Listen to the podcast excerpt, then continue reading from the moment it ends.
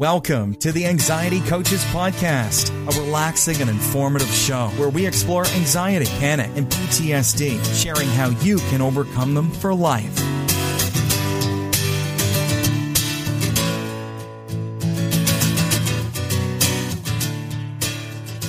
Aloha, welcome back to the Anxiety Coaches Podcast. I'm your host and coach, Gina Ryan, and I'm really happy that you're here with us today, where we unpack the many, many ways to heal and clear anxiety, panic, and PTSD using lifestyle changes.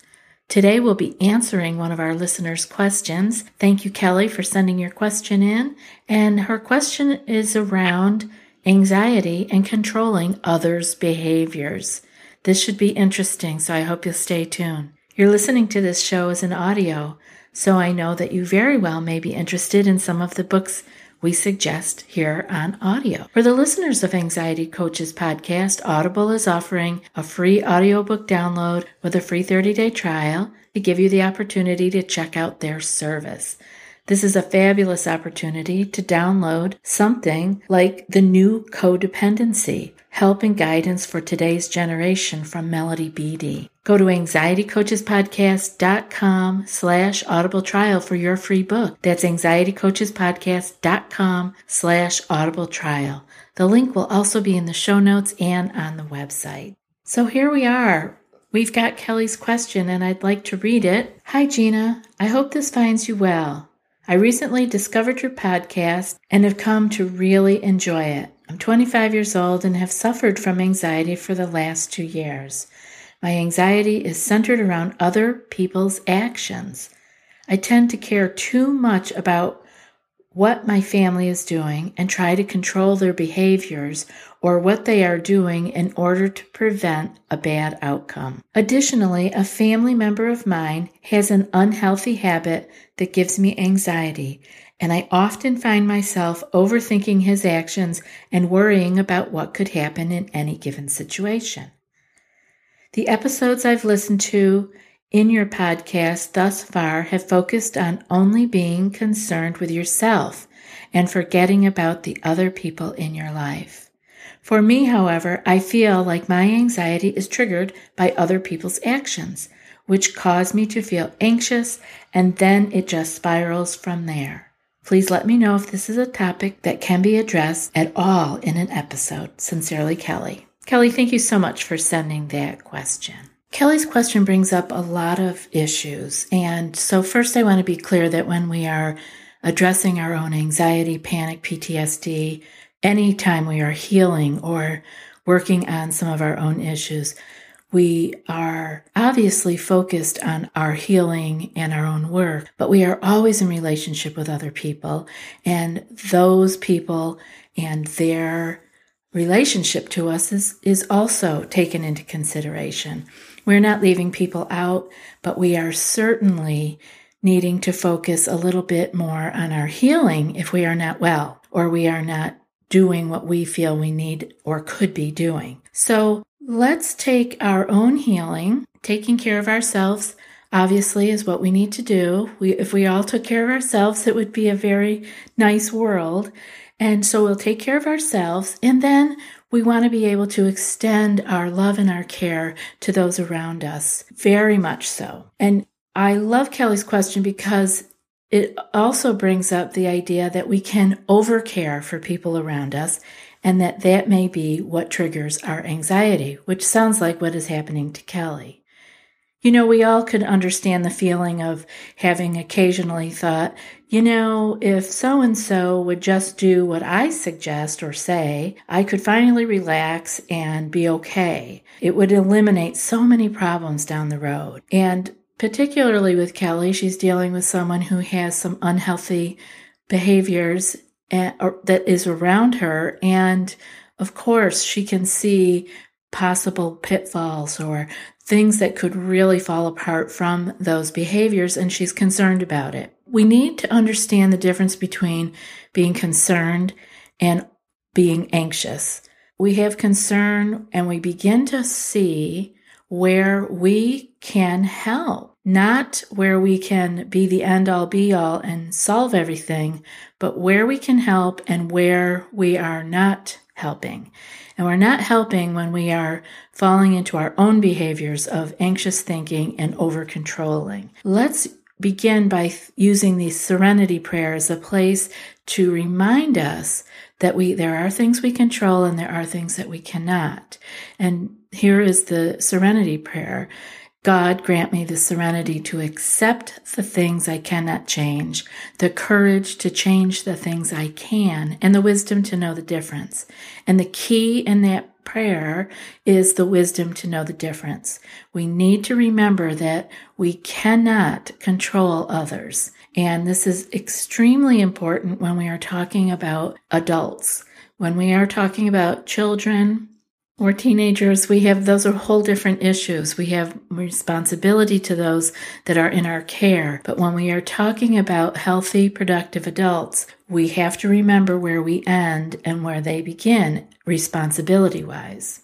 Often the controller has the um, the feeling that they are preventing things like disasters with their obsessive focusing on all the possible problems. And that if they don't have this anxious feeling, if they are not obsessively focusing on the problem of uh, the problems of others or the problems that others are dealing with, that they that they're neglecting something and that something disastrous will happen. This starts to fall toward obsessive thinking, we want to be careful because we have to remember that we need to take care of ourselves first so that we can be a healthy contributor to other people's lives and not doing it just through our behaviors. Obviously, controlling is another red flag for anxiety behaviors. Controlling others is a red flag for an anxiety behavior. Attempts to control can really become compulsive. This is an attempt to reduce our anxiety. We do it as uh, we're doing it for ourselves. We're really not helping the other person. We are doing it compulsively to attempt to reduce our anxiety by covering all the bases of possible problems. Because we think if we worry about it that we're actually doing something, but we're not. And one of the things we need to remember with when we are dealing with fully fledged adults is that if they need help, they need to ask us. We can say that to our loved ones. If you need help, please feel free to ask me. But giving advice, um, telling people how to do things, even pointing people in the right direction when it's not asked for begins to start to cross some boundaries. And depending who, obviously these boundaries are all flexible, right? Things change. Sometimes people need more of our help and they don't even know they might not know that they could ask. And so we offer, but we need to be responsive to the other person's own desire to live their life in the manner that they are living it. So let's look at some ways that we can curb the anxious, controlling feeling that we need to control other people's behaviors. We can mindfully assess each situation as it comes up. Is what you're doing helping in the long run for this person? If not, this would be a beautiful time to consider other options. And one of those options is actually just stopping.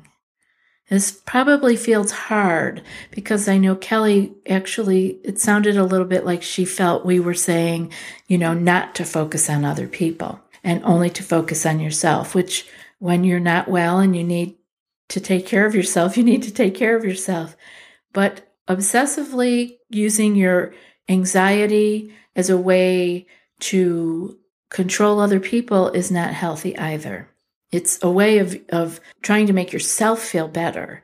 So the best way to do to look at it is to mindfully assess each situation. Is what you're doing helping in the long run?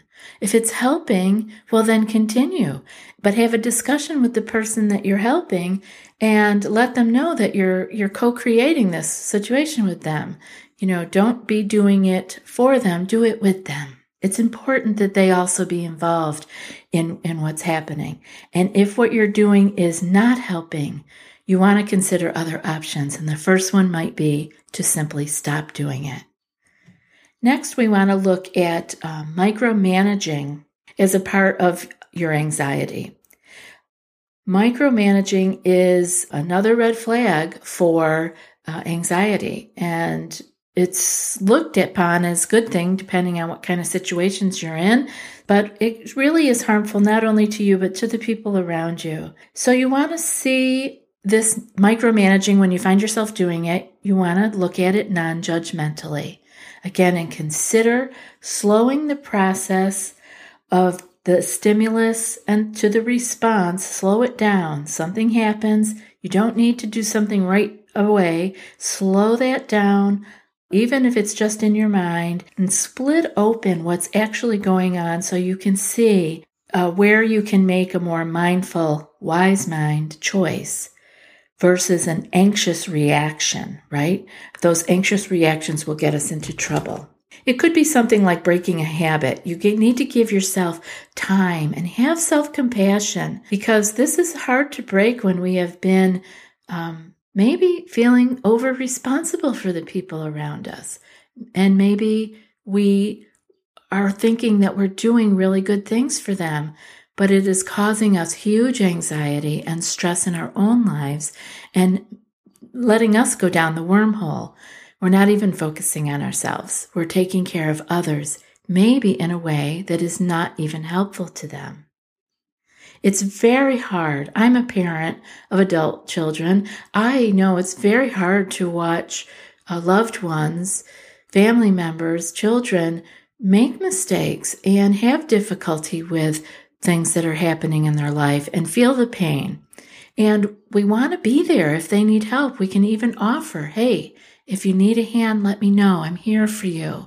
Do you want to talk? Let me know. But we cannot do things for them, not if they are adults. You want to give yourself, like I said, self compassion around this because it's a very difficult kind of habit to break. And you want to think of some other things you can do in place of the usual reaction behavior. And that might mean uh, distracting. It may mean doing something particular for yourself or it may mean just reminding them that you're there for them if they need you, but not doing the work for them. Another thing, like I just mentioned, is to use some distraction if you're very uncomfortable with not reacting as usual. We have lots of shows, episodes on distraction. Go back and listen to those. Remind yourself what you can do to just get through that moment and then go on with using your wise mind and not taking care of other people. Yes, they may need your help. And so set boundaries. Again, asking them, how can I help you? What can I do for you? But make sure it's co creating, not you taking care of another adult. So use your distraction if that feels uncomfortable, because if you've been doing it for a long time, Callie, you will feel uncomfortable when your anxiety rises and is telling you to go take care of something for someone else. You'll feel uncomfortable and like you have to go and do it, but slow the process down and remind yourself that you want to ask yourself, like in that serenity prayer again, Grant me the serenity to accept the things I cannot change. And we cannot change other people. So that's asking ourselves to come to the place of acceptance. Once again, that's another thing we have to accept, face and accept. So we'll use our distraction to just feel a little bit better. Maybe that means we have to go do for a walk to get out of the situation.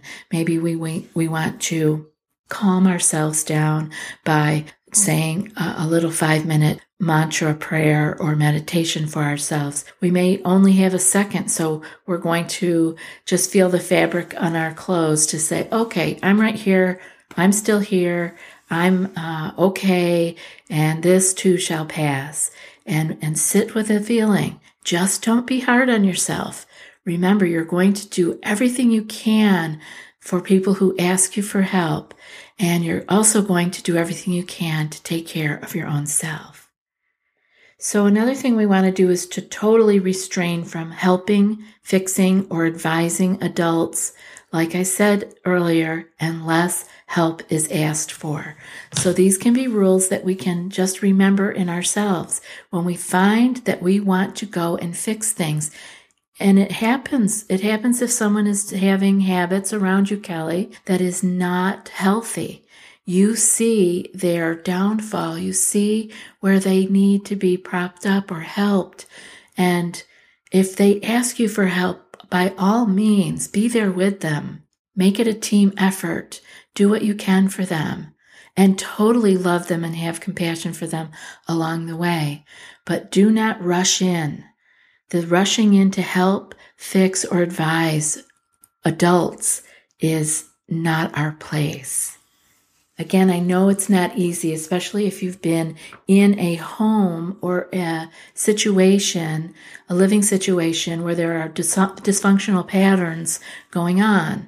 You know, that really can feed into our anxiety because we feel like we can't relax unless we smooth everything out for everyone around us.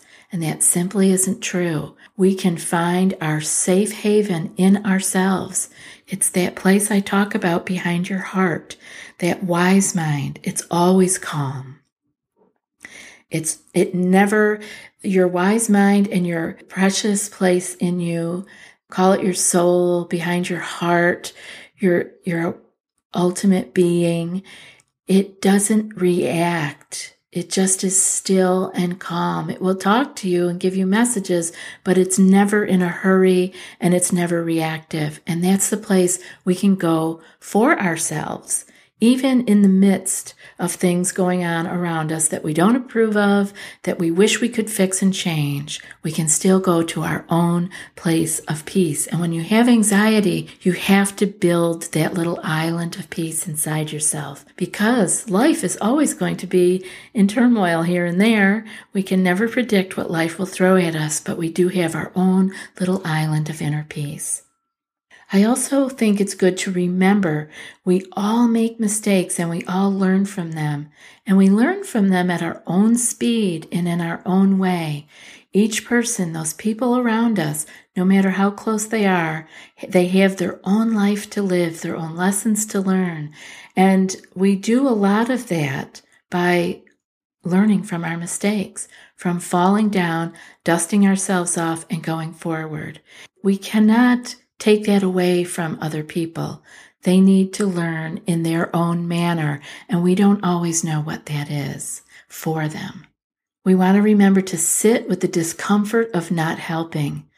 This, this is definitely going to trigger your own anxiety as it feels very stressful to let others fail or fall down or make possible mistakes, especially when you see the way out, when you see if they just did X, Y, and Z, everything would be okay. And you're feeling, and then if you're okay, I can be okay. But it just isn't the way it is. We have to be okay just within ourselves, even when these things are going on around us. When we've been controlling or trying to control another in the past, this is going to feel uncomfortable. So know ahead of time this is going to be triggered, but you can sit with the discomfort. You can again do a little bit of distracting, but don't distract to the point that you're you're not with it. Stay with the discomfort in a manner that says, mm, "I can do this." This is just an uncomfortable feeling, such as anxiety, that needs to come along with me as I continue on my day without doing what my normal reaction would be. It's okay. This too shall pass. And be kind to yourself because this is a very, very, very big shift. And uh, people around you will notice it, but your anxiety, your helping in anxiousness, and through being triggered is not helping in the way that you think it is. It's trying to smooth things out to make them better for your own well being and feeling at ease. And I know this personally. I I know this very well, Kelly. We could probably have a nice chat uh, over tea with this because I know this personally. I did this for a long time when I was anxious and thinking that I, if I could just take care of everything and everyone around me, everything would be okay and I could relax and be at ease finally. It's not true. I had to come to the place of ease first. I came to a place of ease and everything around me changed. So that's the way it goes. The last and final point I want to make is to be sure to find support. Now, I mean that because it can be lonely to think that you're making these changes, and obviously, the people around you that you have been controlling are going to be kind of curious as to what's going on, and they may not be happy about it, or maybe they will be, but it could be a problem. Either way, you want to find support uh, with either your anxiety or with the dysfunction that's happening in the home. You can listen to the podcasts, just grab them, listen to them, see if they help you become uh, centered in yourself. Join our group coaching, join our uh, free Facebook group and talk to people on there about it. Or if you're feeling like this has really gone into codependency and that you are really kind of um, anxious, very anxious around your helping others, I highly suggest going to Al Anon. They have many, many people in those rooms that struggle with this thing called codependency because they are all in there because they love someone who has um, some sort of an addiction or dysfunctional pattern in their life. They're natural helpers and they're people who have overhelped to their own detriment. And so they'll, they'll show you the way out. Those rooms are filled with love and hope and peace. And so, whatever we can't help you with here at Anxiety Coaches Podcast, please jump into one of those 12 step groups. And um, actually, Al Anon is the one to go to if you feel like you are an over helper. I hope that this has been helpful to you, Kelly, and I hope that this has been helpful to everyone else who is listening. We all struggle with wanting those around us to feel peace and love, and we sometimes feel like it is our job to show them the way. So the best way that we can show them is by living it ourselves, by living a life of peace and ease and gracefully moving through the challenges that life will always keep throwing at us take care of yourself and move forward. And be sure to let us know here at Anxiety Coaches Podcast if we can be of help.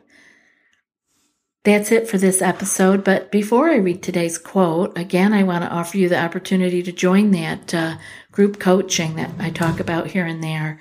It's really a good place to get on the, uh, you know, further on the path. Here at the podcast, we offer you a start, but with more personal guidance and great group of people around you, the sky's the limit. So I invite you to sign up for our group coaching membership.